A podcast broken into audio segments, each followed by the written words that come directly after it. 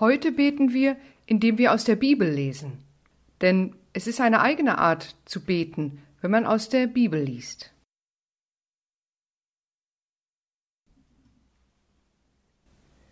Die Auferstehung. Josef von Arimathäa war ein Anhänger von Jesus, obwohl er ein Mitglied des Hohen Rates war. Allerdings hatte er das aus Furcht geheim gehalten.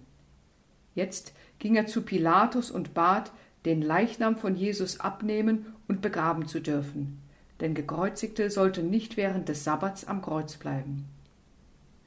Gemeinsam mit seinem Freund Nikodemus nahm er den Leichnam Jesu vom Kreuz und umwickelte ihn mit Leinen, wie es Sitte war. Dann legte er ihn in sein eigenes, neu aus dem Felsen geschlagenes Grab, das ganz in der Nähe in einem Garten war. Sie verschlossen den Eingang mit einem schweren Rollstein.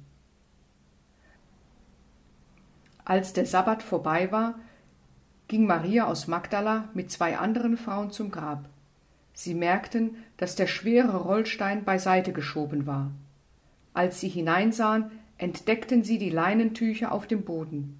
Das Schweißtuch, mit dem man das Gesicht von Jesus bedeckt hatte, lag ordentlich zusammengefaltet daneben. Aber der Leichnam war verschwunden. Wie konnte das nur geschehen sein?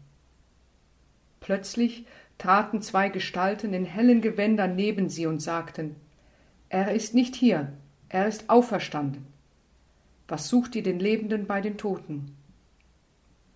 Maria lief aufgeregt zu Simon Petrus und Johannes und rief Kommt schnell, jemand hat unseren Herrn aus dem Grab geholt.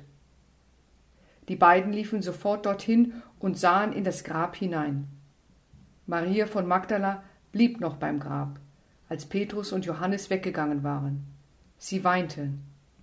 Plötzlich sagte eine Stimme neben ihr Warum weinst du?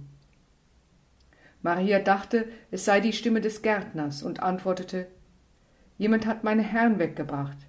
Wenn du es warst, dann sag mir, wo du ihn hingebracht hast.